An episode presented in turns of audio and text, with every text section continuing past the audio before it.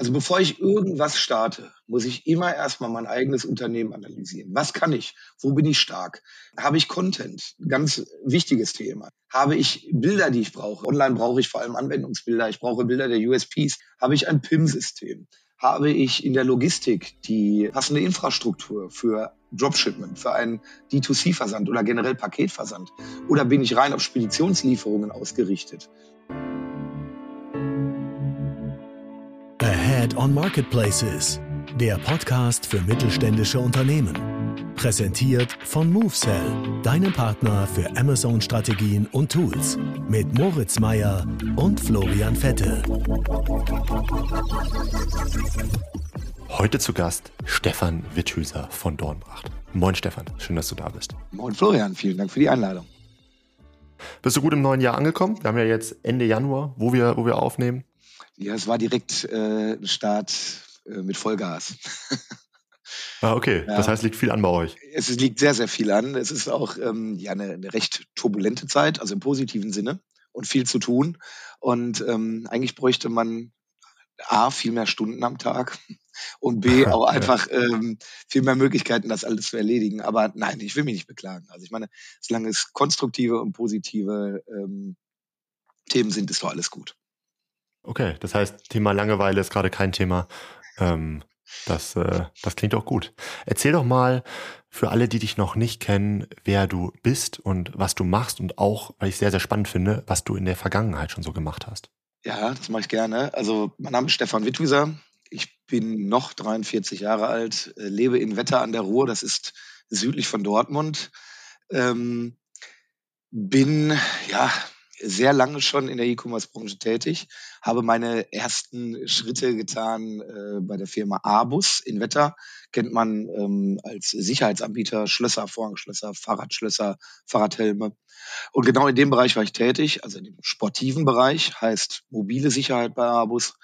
Ähm, und bin dort, ja, nach meiner Ausbildung, also klassische Industriekaufmannsausbildung, recht schnell äh, mit Vertriebsthemen äh, befasst worden oder äh, musste ich mich befassen ähm, und hatte einen, ja, ich würde sagen, einen Förderer, das war der Vertriebsleiter dort, der mir äh, dann auch recht schnell weitere Aufgaben zugeschanzt hat. Und das waren vor allem Aufgaben, auf die er selber äh, nicht unbedingt Lust hatte. Zumindest war das mal seine Aussage. Ähm, und zwar, ähm, der Fahrradbereich ist recht stationär orientiert gewesen zu der Zeit, ist er auch immer noch. Ähm, und er wollte sich vor allem auf die großen stationären Partner ähm, oder um die großen stationären Partner kümmern. Und ich sollte dann äh, so ja, den Rand bearbeiten, der so ein bisschen außerhalb seines oder des stationären Bereichs war.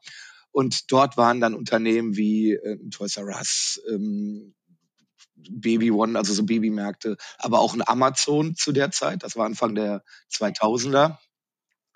Ähm, ja, und dann bin ich halt ähm, gewachsen. Ich hatte das volle Vertrauen meines Chefs, äh, konnte einigermaßen frei walten und schalten und habe dort dann für den Bereich mobile Sicherheit das gesamte Online-Business aufgebaut.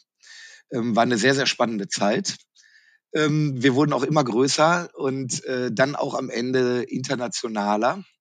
Das bedeutete, dass wir auch äh, für die zentrale Koordination der Tochtergesellschaften zuständig waren. Wir wollten also alles harmonisieren, ähm, weil auch dort gab es Konditionsunterschiede in den Ländern und so weiter und so fort. Und jeder hat sein eigenes Ding gemacht und eine E-Commerce-Strategie muss global sein. Und das war dann unsere Herausforderung. Ja, und 2019 bin ich dann äh, gewechselt zur Firma Glaskoch nach Paderborn, äh, Entschuldigung, Paderborn, Bad Driburg. Äh, das ist östlich von Paderborn. Und Glaskoch kennt man als Unternehmen vor allem durch die Marke Leonardo, also die Gläser. Ähm, war ein ganz anderer Bereich vom Sport in äh, dem Bereich Home and Living, war aber nichts, äh, war aber nicht äh, weniger spannend. Komplett andere Herausforderungen und dort natürlich auch wieder äh, Fokus auf Amazon, beziehungsweise auch ja, Bereiche, die so ein bisschen außerhalb lagen. Ähm, das war eine sehr, sehr spannende Zeit, weil als ich dort begonnen hatte, da lag die gesamte E-Commerce-Struktur am Boden. Das war also wirklich alles, ähm, ja, man hatte Fehler begangen in der Vergangenheit und die galt es jetzt auszumerzen.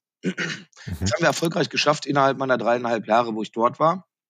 Ähm, hatten eine fantastische Zeit mit tollen Kollegen und sehr, sehr vielen äh, positiven ähm, Entwicklungen, bis ich dann ähm, 2022 ganz klassisch von Dornbach abgeworben wurde. Also ähm, und zwar mit einer extrem spannenden Perspektive. Zwar Dormacht, ähm, wer die Marke noch nicht kennt, Dormacht ist ein ähm, Premium-Luxusanbieter von äh, Sa äh, Sanitärprodukten, vor allem Armaturen. Ähm, ich im, Fachjargon Wasserhahn genannt. Ich darf den Begriff nur nicht immer so benutzen, aber ähm, ja, man, man nennt es, man kennt es als Wasserhahn. Und zwar ähm, gerade im Bereich der, der Oberflächen ist Dornbracht äh, sehr bekannt und stark. Das heißt, ähm, Veredelung von ähm, Armaturen mit Goldoberflächen, Platinierungen, ähm, aber auch PVD-Beschichtungen und so weiter. Ähm, dafür steht Dornbracht mit einer eigenen Produktion äh, in Iserlohn. Das ist ähm, am Rand des Sauerlandes, ähm, kurz vor der Lüdenscheider Brücke, die jeder kennt hier im Umkreis. Na klar. Ähm, natürlich. Und ähm, ja, war einfach nochmal eine besonders spannende Herausforderung, weil bei Dornbracht existiert kein richtig gesteuertes E-Commerce-Business oder existierte. Das heißt, man hatte ein paar Online-Kunden, die man ja äh, im Rahmen der Möglichkeiten bearbeitet hatte. Das heißt, ähm, normale Sanitärleute oder Leute, die sich auf, das Sanitär, auf den Sanitärbereich spezialisiert haben, haben auf einmal mit Onlinern zu tun gehabt und ähm, haben versucht, die Kunden oder mit den Kunden sinnstiftend zu arbeiten, was natürlich recht schwierig ist. Und äh, genau das hatte man erkannt, dass man hier einerseits eine Richtung vorgegeben bekommen muss und selber sich überlegen muss, wo wollen wir hin, aber halt auch Kompetenz braucht, um diesen Bereich zu bedienen. Ja, und dafür wurde ich geholt und ich habe im Oktober letzten Jahres, äh, Entschuldigung, im Oktober 22, wir sind ja in 24, ähm, wo ich begonnen habe, eine, ja, einfach eine grüne Wiese vorgefunden. Was eine total spannende Ausgangssituation ist für ein, ähm, ja, für, ein, für, ein, ähm, für eine neue Perspektive. Also es gibt weder ein Amazon-Geschäft im Vendor noch ein Seller noch irgendwas. Es gibt gar nichts. Und das ist natürlich toll, weil man hier dementsprechend ähm, komplett frei, ohne Hintergedanken oder ohne das Risiko, dass man irgendwo bestehende hohe Umsätze gefährdet, planen kann. Ja. Das ist meine Aufgabe. Ja, ja, sehr spannend. Ähm, gerade, dass du immer wieder diese grüne Wiese vorfindest ähm, und da mittlerweile so viel Erfahrung hast. Äh, das heißt, man, man muss gar nicht immer unbedingt nur schauen, okay, wie kann ich bestehende Strukturen umbauen, sondern vielleicht sogar gänzlich neu schaffen ähm, weil noch gar nichts da ist.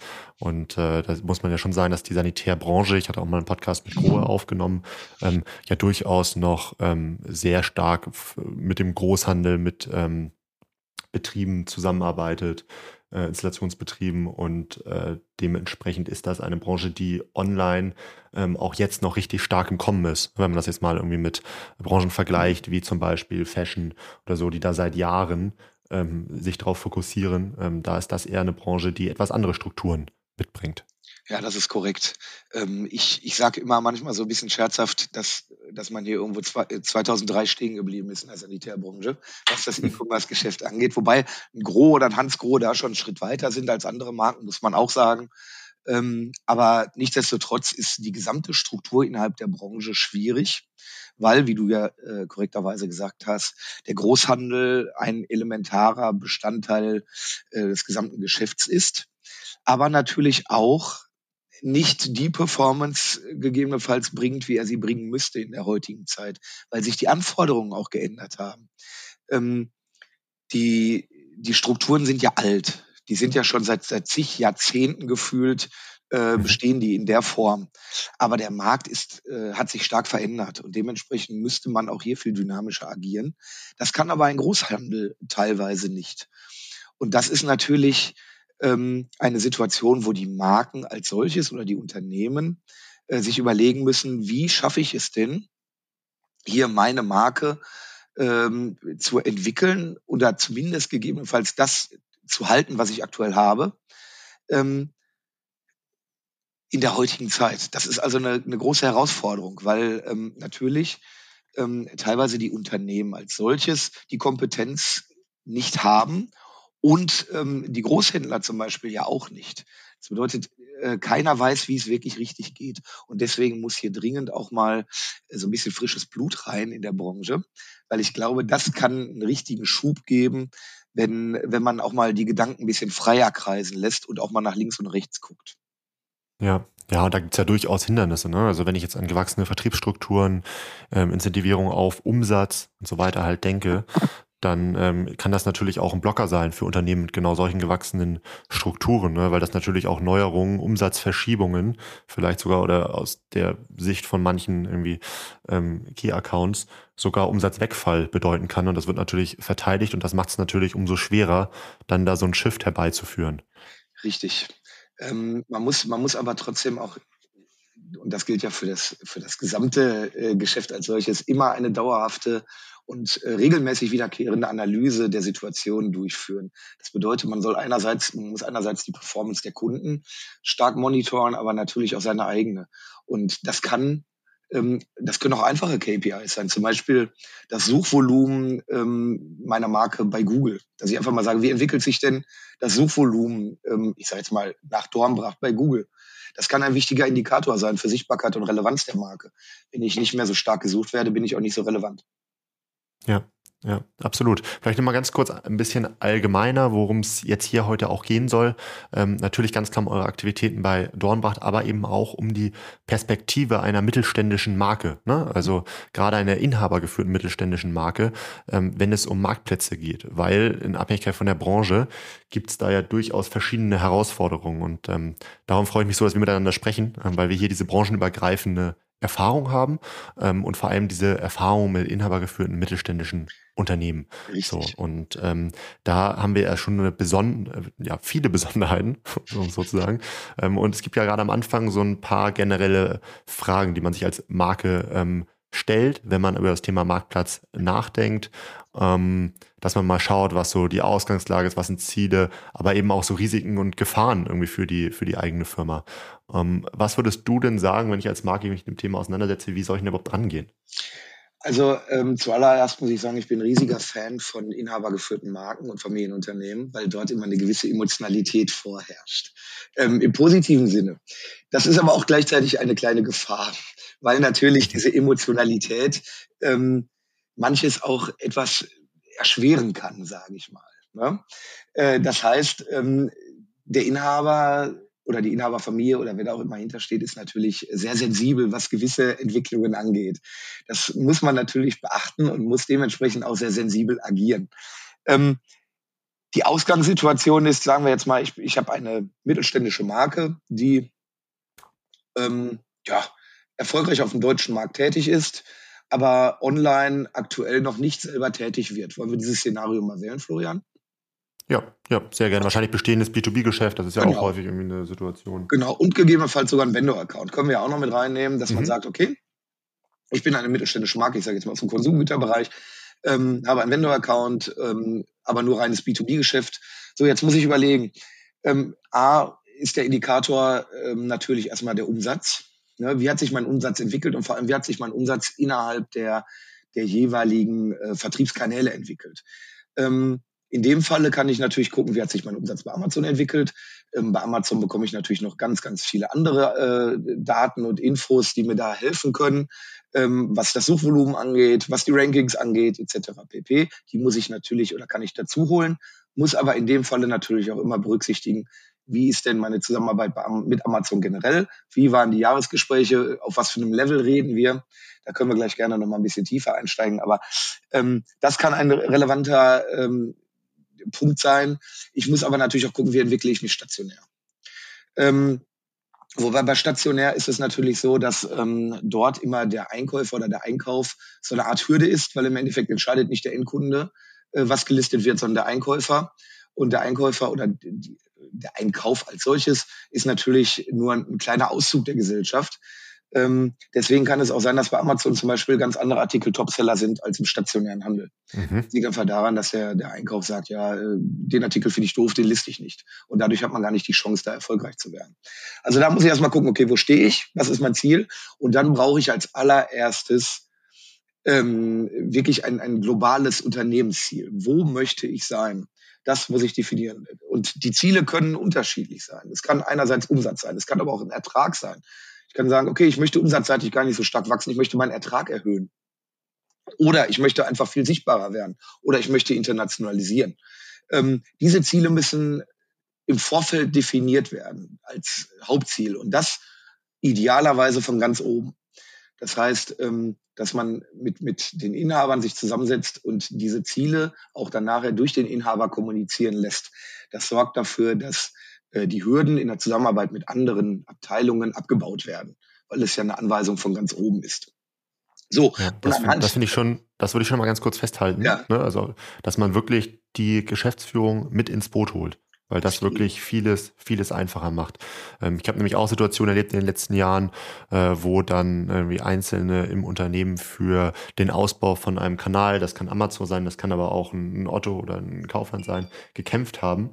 Ähm, aber es ist immer gestoppt worden, weil eben von ganz oben der Support nicht da war. Ne? Das heißt, ähm, ich glaube, das ist schon mal ganz, ganz wichtig, dass man da äh, top-down ähm, Richtig. Ja, die, das Commitment hat. Ja, es ist ein Riesenproblem, weil manche Abteilungen einen auch sabotieren wollen oder werden. Ne? Das kommt leider auch hier und da mal vor.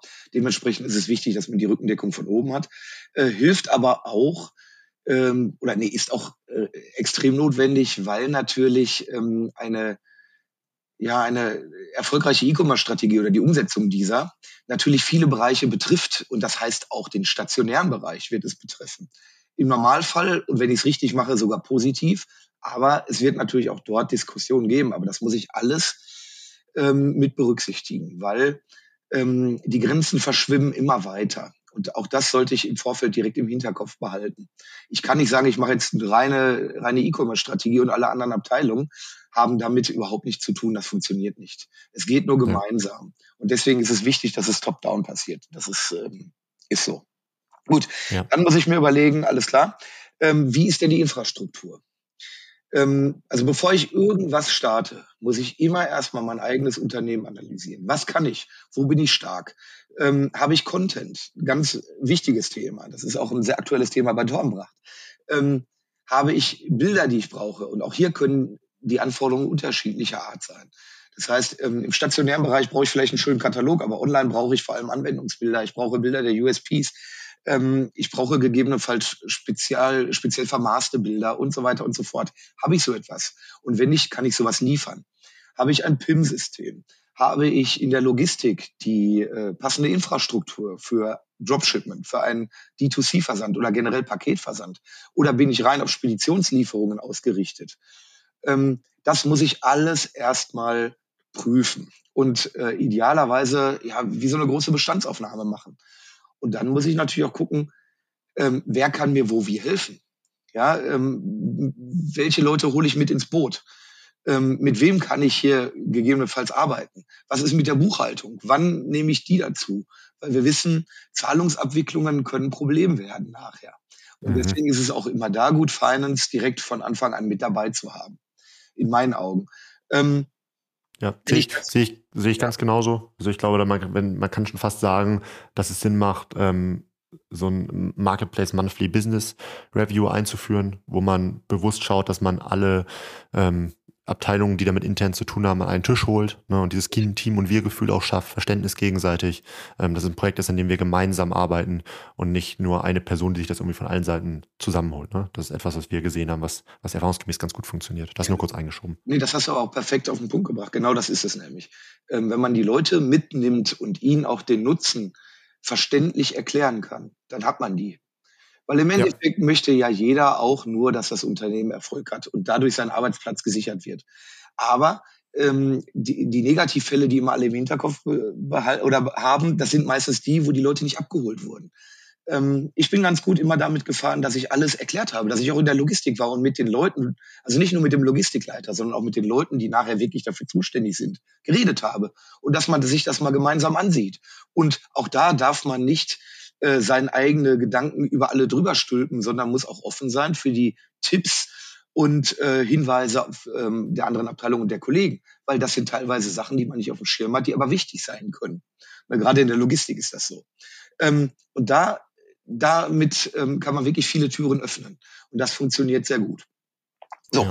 wenn ich dann auf jeden Fall meine interne Analyse gemacht habe und ähm, mir auch einen Plan erarbeitet habe, was denn meine Ziele sind und wie ich dahin möchte, dann kommt der Bereich, ähm, da wird es dann etwas detaillierter. Und zwar, ich würde jetzt mal sagen, wir, wir gehen mal auf ähm, den Bereich Umsatzwachstum. Das ist ja wahrscheinlich ähm, das Ziel von fast allen Unternehmen.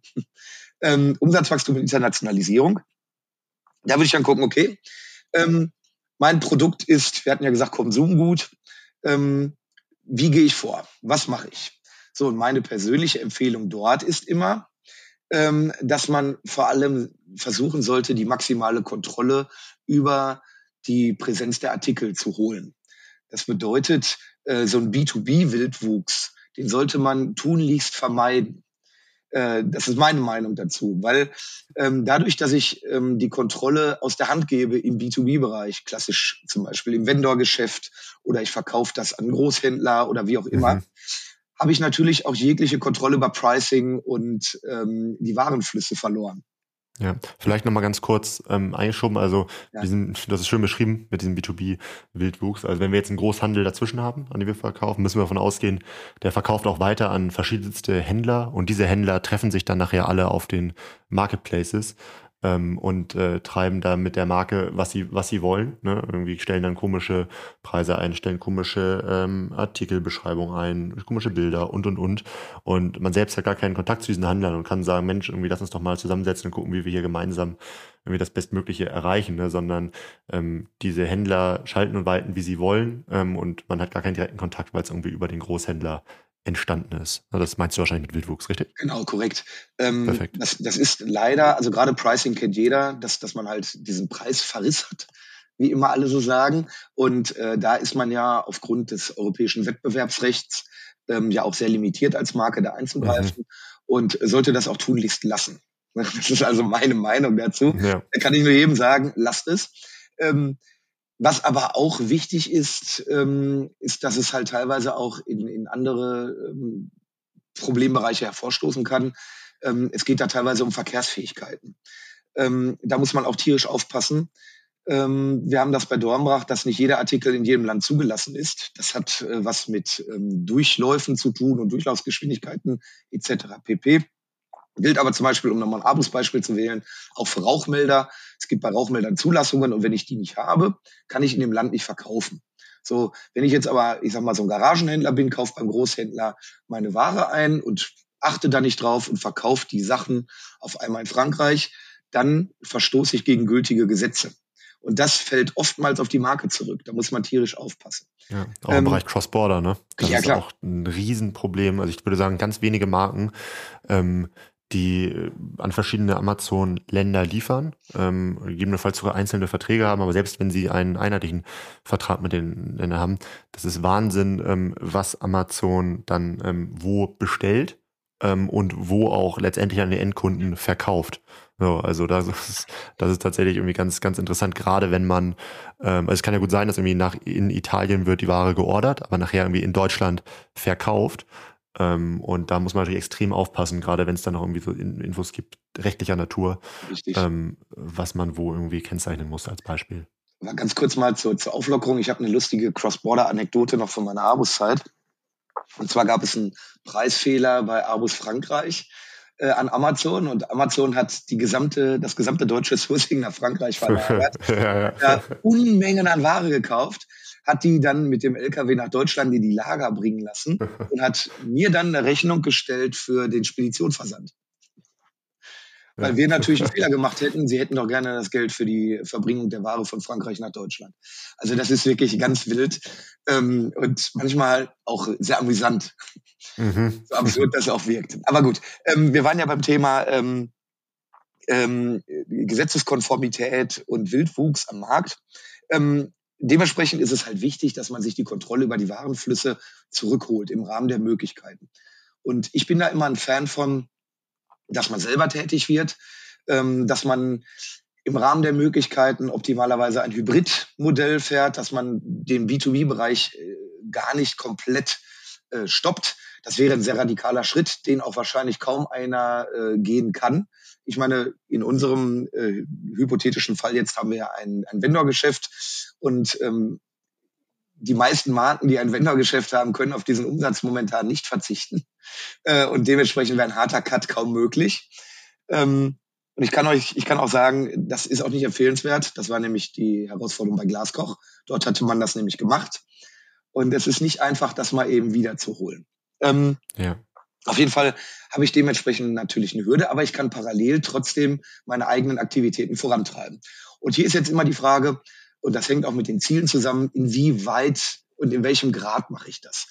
Also ich habe die Möglichkeit zum Beispiel, dass ich ähm, selber tätig werde, ganz plakativ mit einem eigenen Shop und einem eigenen Seller-Account auf diversen Marktplätzen, wobei ich hier natürlich auch immer gucken muss, welcher Marktplatz ist für mich der richtige, weil es natürlich auch Marktplätze mit Spezialisierungen gibt, ähm, mhm. wie jetzt ein Mano Mano oder demnächst wahrscheinlich auch ein Bauhaus, die halt dann doch eher im DIY-Bereich ähm, zu finden sind. Ähm, und nicht jeder ist ein Generalist wie Amazon. Ähm, ja.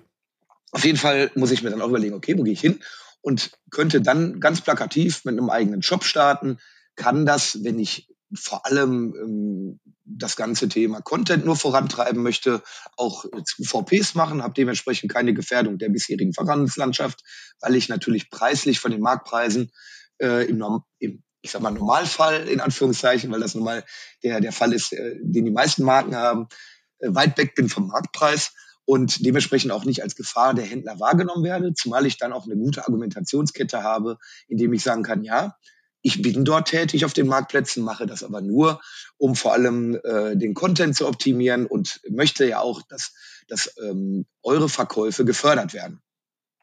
Das haben wir zum Beispiel bei Leonardo so gemacht.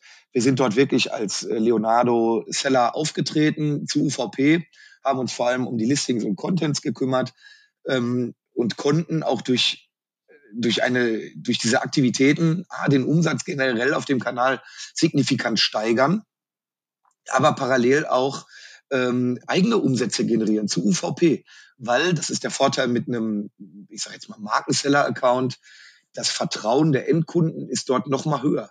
Und der Kunde ist wirklich bereit, einen Preisaufschlag zu bezahlen, wenn er bei der Marke kauft. Das wird dann auch wieder äh, relevant, dieses Learning, wenn ich daran denke, dass ich auf meiner Homepage einen eigenen Shop, einen klassischen D2C-Shop eröffne.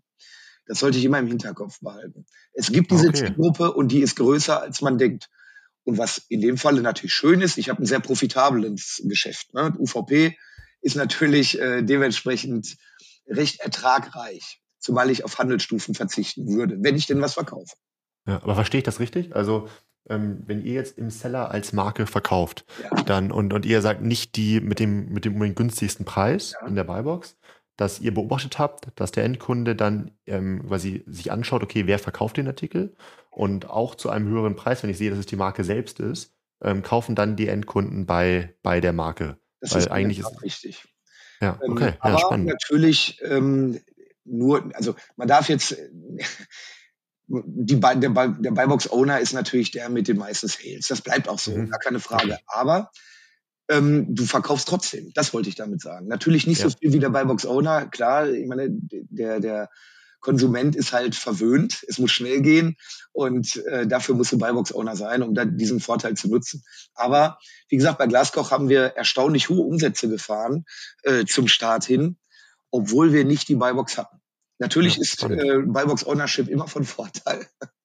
Ja, man muss sich ja auch fragen, irgendwie ja. als, als Marke, gut, die, selbst wenn ein Händler den Verkauf macht, die Ware muss irgendwann mal bei mir geordert werden. Richtig. So.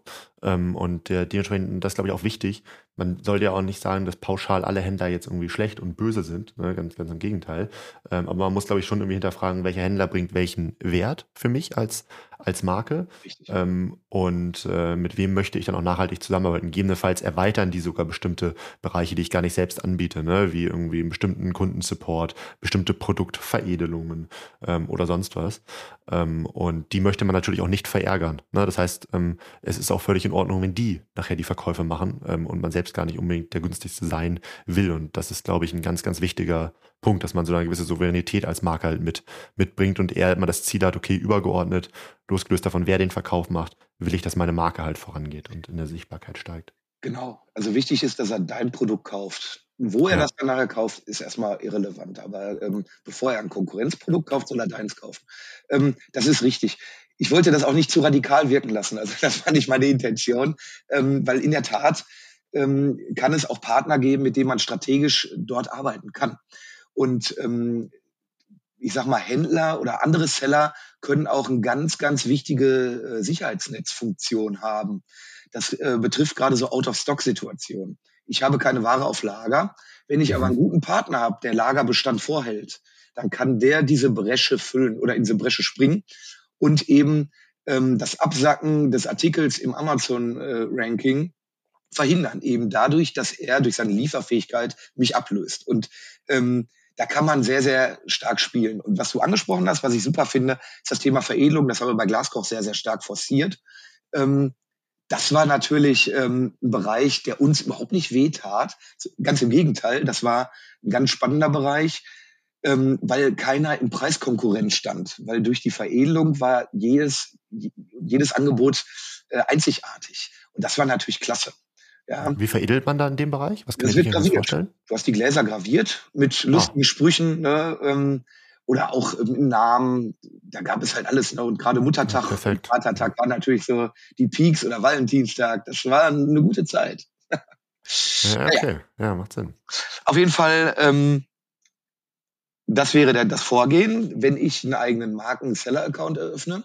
Ich kann aber auch sagen, okay, ähm, ich will ja Umsatz machen und ich habe die Sorge, dass mein eigener Account aufgrund der Preisstellung zu UVP ähm, nicht funktionieren wird. Ähm, das ist das sind Bedenken, die durchaus berechtigt sind. Der hängt natürlich immer vom Marktpreisniveau ab. Wenn ich weit weg bin vom Marktpreis, ähm, dann ist die Chance zu verkaufen gering. Und dementsprechend muss ich natürlich gucken, okay, ähm, kommt vielleicht ein anderes Modell in Frage. Und hier würde sich dann ein Broker zum Beispiel anbieten. Also ein Broker ist ein Seller, der oder ein Dienstleister, sage ich mal, der als äh, eine Art Handelsvertreter in Erscheinung tritt.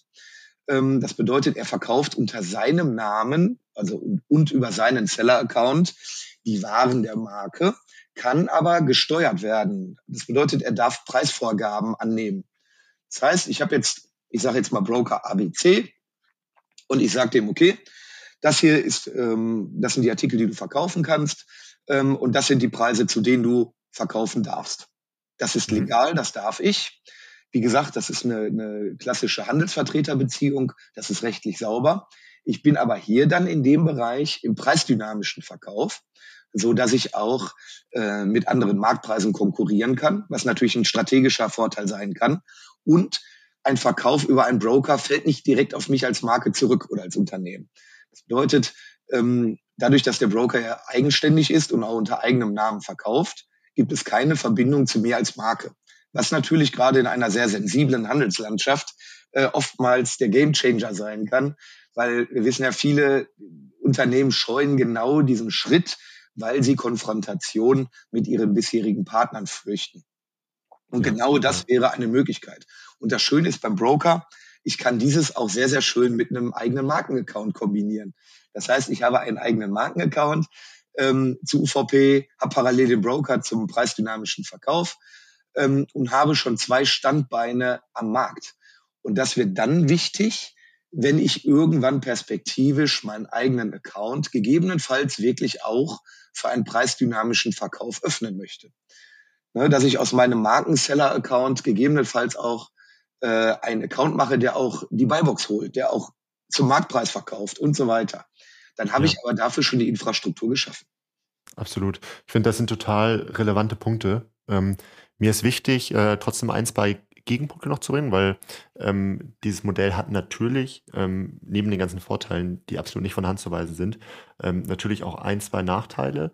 Ähm, ein Thema, was mir zum Beispiel direkt einfällt, ist äh, das ganze Thema ähm, Account Analytics und äh, Advertising. Mhm. Weil ähm, wir, wir sehen ja, wie sich der Markt entwickelt, auf Marktplätzen generell, aber auch speziell auf Amazon. Da haben wir mittlerweile, wenn wir uns die gesamtverfügbaren Platzierungen anschauen innerhalb der Suchergebnisse auf den Produktseiten, dann werden die durch, durch Werbung befüllt. Ne? Meistens dann irgendwie so Sponsored äh, Products ähm, mhm. oder Sponsored Brands. Und ähm, auf dieses Format kann ich dann nicht über meinen Markenaccount zugreifen, sondern das muss dann quasi der Broker für mich machen. Und ähm, das ist grundsätzlich auch denkbar. Ähm, aber man hat natürlich nicht, weil man nicht der Accountbesitzer ist, ähm, den Zugang zu diesen ganzen Daten und nimmt die natürlich nachher auch in seinen eigenen Account nicht mit, wenn man das Ganze nachher dann doch selbstständig steuern möchte. Ne? Was jetzt nicht heißt, dass irgendwie ähm, ich grundsätzlich vom Broker-Modell abrate, überhaupt nicht. Das macht, glaube ich, total Sinn strategisch.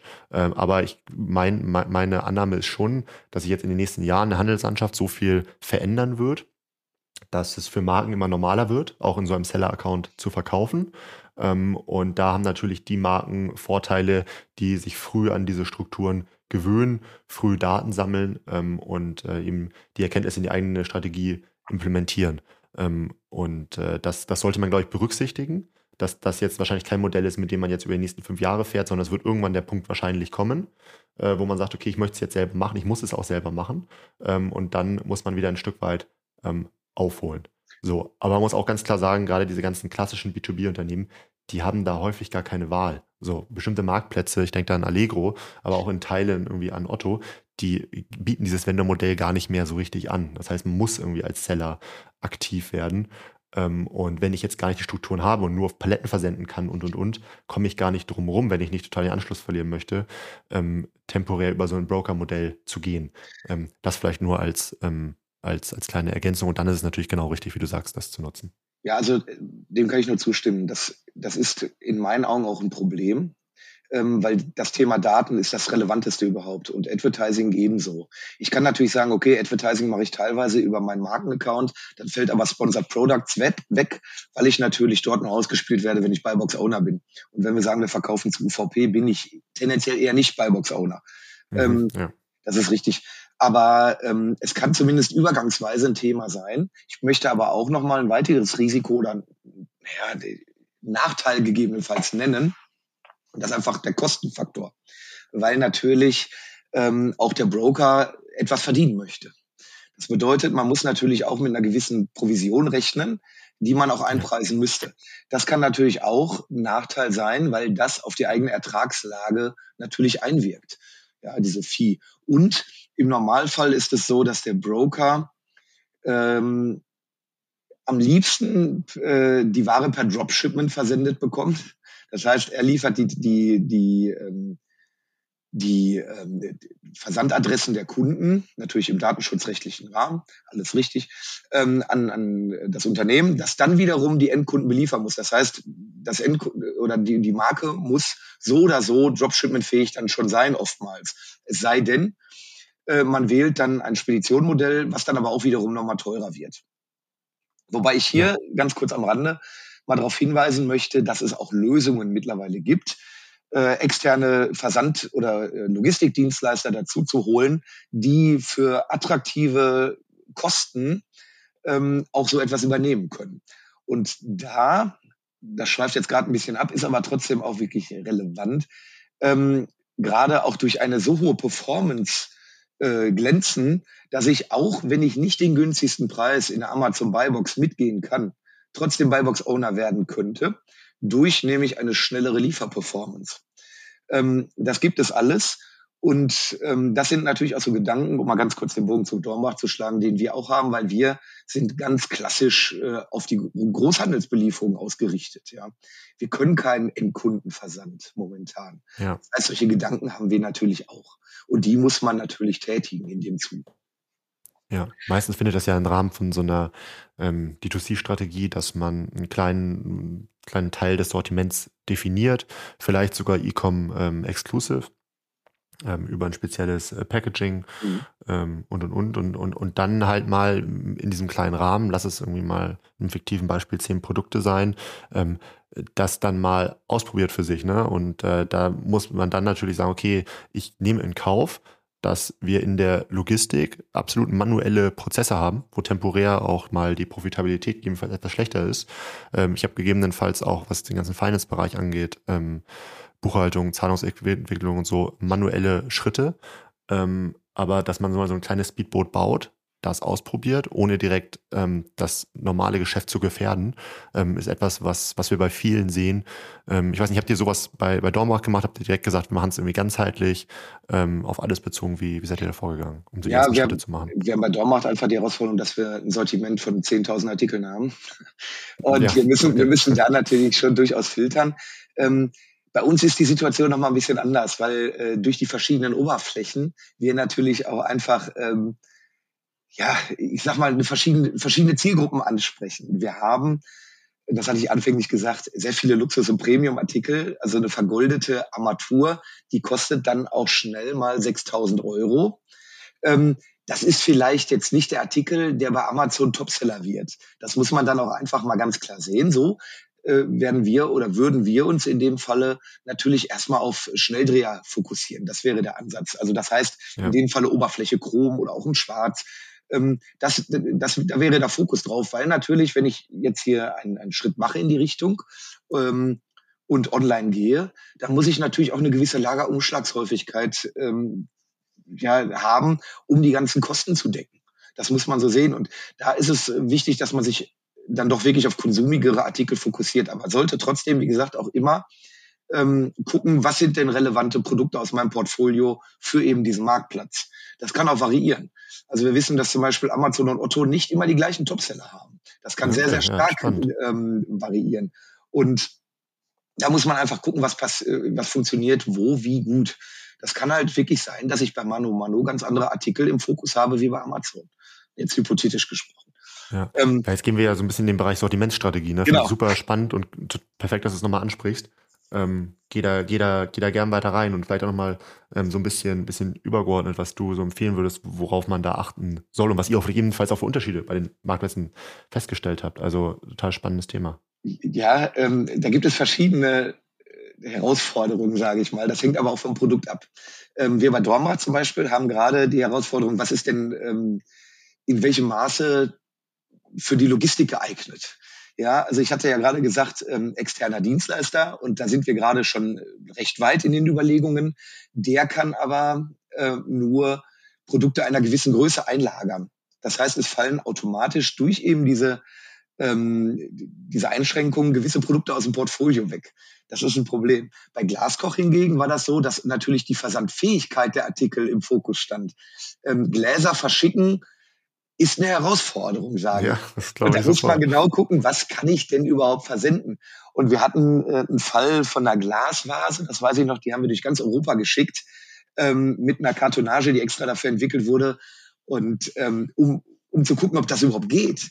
Ja, weil ähm, das kann mir alles vor die Füße fallen. Wenn der Artikel eine hohe Reklamationsquote aufweist oder eine hohe Bruchquote oder was auch immer, dann habe ich ein Riesenproblem. Und ähm, das fällt nachher auf meine Account-Performance äh, ab. Und das muss ich im Blick behalten. Deswegen muss ich im Vorfeld idealerweise schon jedes Szenario oder jedes negative Szenario durchdenken. Ne? Und ja. was das Sortiment angeht, wie gesagt, ich muss gucken, was funktioniert gut. Ich kann bei Amazon natürlich auch nach den Suchvolumina gucken. Ne, was sind denn im Bereich äh, Armaturen die relevanten Keywords? Ähm, worauf muss ich achten? Wenn da jetzt, wenn da jetzt auf einmal Platin gesucht wird bis zum geht nicht mehr, dann kann ich natürlich sagen, klar, ich brauche die Platin-Oberfläche da drin. Ne? Ähm, ich kann mir aber natürlich auch angucken, wie die Wettbewerber agieren. Ich kann auch mal analysieren, wie die Wettbewerber so verkaufen. Es gibt ja für alles äh, Tools und Möglichkeiten, dass ich so einen Indikator dafür bekomme, was funktioniert wo. Ich kann aber auch gegebenenfalls ähm, beides übereinander legen, dass ich sage, okay, das Suchvolumen und die Verkäufe der Wettbewerber, dass ich sage, dass ich dadurch so Nischen definiere, wo noch keiner richtig erfolgreich unterwegs ist, wo aber ein Bedarf da ist. Ne, da kann mir Google natürlich auch helfen. Da gibt es viele Möglichkeiten. Und ähm, im, am Ende habe ich dann ein Sortiment, was von diesen Herausforderungen ähm, geeignet ist, ich muss aber auch parallel intern gucken, habe ich dafür alle Daten, die ich brauche. Das bedeutet, habe ich ähm, alle technischen Daten, habe ich Bilder und wenn nicht, kann ich Bilder besorgen, habe ich Videos. Ähm, kann ich, kann ich mit dem Artikel äh, Advertising betreiben? Wie kann ich Sponsored Brands damit gegebenenfalls nutzen? Wofür ich dann übrigens auch wieder einen Brandstore brauche. Ähm, ist, das, ist das vielleicht äh, ein Artikel aus dem Sortiment oder ist das vielleicht sogar eine Serie, mit der ich arbeiten kann? wäre dann auch mal wieder spannend für eine Landingpage. Und ach, da gibt es so viele Sachen, die man da im Hinterkopf haben muss. Absolut. Also ich glaube gerade dieses Thema Marktanalyse, ich meine, das machen wir seit Jahren schon, weil wir es auch verstanden haben. Das ist ja auch letztendlich genau unsere, unsere Zielgruppe, mittelständische ja. ähm, Marken, ähm, dass man am Anfang wirklich einmal eine vernünftige Marken- und Marktanalyse halt macht. So, und ähm, um einfach zu gucken, okay, ähm, wie, wie sieht der Wettbewerber aus, was haben wir ähm, für, für, für, für Marktanteile, bei wem, welche Artikel drehen sich, zu welchem Preis, Sweet Spot, wie gut? Ähm, und wie steht es überhaupt um meine eigene Marke. Das heißt, welche Artikel sind überhaupt gelistet, wie hoch ist die Content-Qualität, wer verkauft meine Produkte überhaupt? Ähm, und und und. Also diesen Status quo am Anfang einmal zu ermitteln, lohnt sich, glaube ich, extrem, um basierend darauf dann die richtigen Schritte zu planen. Ähm, und das würde ich auch wirklich jedem empfehlen, ähm, weil sonst hat man im schlimmsten Fall das böse Erwachen nach einigen Monaten, dass man irgendwie ganz falsche Artikel ähm, in, in Fokus genommen hat. Und das ist, glaube ich, am Anfang etwas, wo es sich total lohnt, mal, mal tiefer einzusteigen. Entweder wenn man es selbst kann oder mit einem Partner eben. Also wenn man ein, ein sehr dynamisches Produktmanagement hat, kann man natürlich auch, ähm, das haben wir bei Glaskoch gemacht, äh, mal gucken, in was für Kategorien man noch nicht so gut vertreten ist und wie der Topseller dort aussieht. Ja. Das heißt, man kann einfach mal Potenziale ermitteln und sieht einfach äh, die Verkäufe des Topsellers in dem Bereich und guckt, dass man ein sehr vergleichbares Produkt dazu entwickelt, das aber vielleicht preislich etwas attraktiver ist oder durch andere USPs überzeugt, um genau ja. diese, diese ähm, Top-Position zu kapern. Das kann auch ein Thema sein. Ne? Ja, absolut. Stefan, ähm, ich höre so ein bisschen raus, der Mittelstand ist nicht verloren. Ähm, ganz, ganz, ganz, ganz im Gegenteil. Auch in Branchen ähm, wie, der, wie der Sanitärbranche, wo man sicherlich ähm, noch ein bisschen weiter hinten ist, ähm, was jetzt irgendwie die Erschließung des Online-Marktes und speziell irgendwie die Marktplätze angeht. Ähm, aber äh, es gibt eine Menge zu tun. Das Konsumverhalten ändert sich, ganz, ganz ohne Frage. Das heißt nicht, dass alle historisch gewachsenen Vertriebskanäle auf einmal schlecht sind und wegbrechen, ne, sondern man muss es irgendwie schauen, wie es harmonisch gemeinsam ausgesteuert werden kann. Fakt ist auf jeden Fall, dass es irgendwie ein Teil der Strategie ähm, sein sollte. Ich muss ganz ähm, kurz, da muss ich dich eben unterbrechen, ich muss nämlich ja. mal eine Lanze für den stationären äh, Bereich brechen. Ähm, das ist selten von einem Online Onliner, der, dass er das macht, aber ich finde, der stationäre Bereich, der darf nicht immer abgetan werden. Das ist immens wichtig, genau wie du es gerade auch gesagt hast, weil der natürlich mein Markenschaufenster sein kann. Ja, ähm, das ist einer der relevantesten Touchpoints. Ich muss es nur hinbekommen, dass ich die Kanäle so steuere, dass beide von den Aktivitäten des jeweiligen anderen Kanals profitieren. Und ein Erfolg, eine, ein, die erfolgreiche Umsetzung einer E-Commerce-Strategie sorgt auch dafür, dass mein stationäres Geschäft massiv profitiert. Ähm, das Thema Pricing ist so eins. Wenn ich das Pricing in den, im Rahmen der rechtlichen Möglichkeiten, möchte ich mal nennen, in den Griff bekomme, dann profitiert jeder stationäre Partner, weil die Diskussionen wegfallen. Deswegen, ähm, man muss das immer ganzheitlich betrachten, ganz wichtig. Und erfolgreiches Arbeiten im E-Commerce hilft auch allen anderen Bereichen. Genauso wie erfolgreiches Arbeiten im Stationären auch dem E-Commerce helfen kann, weil das die Bekannt Bekanntheit der Marke fördert. Absolut. Stefan, das ist ein großartiges Schlusswort, würde ich sagen. Aber ich weiß jetzt schon, wir machen eine zweite Folge, ähm, weil äh, ich glaube, da gibt es noch eine ganze äh, Reihe von Dingen, die wir dann noch diskutieren ähm, können und, und sollten. Also mein Lieber, vielen Dank für deine Zeit. Ich danke dir. Vielen Dank, Florian. Also, ciao, ciao. Tschüss, alles Gute. Du möchtest noch mehr lernen und immer up to date sein? Dann folge MoveSell auf YouTube und LinkedIn.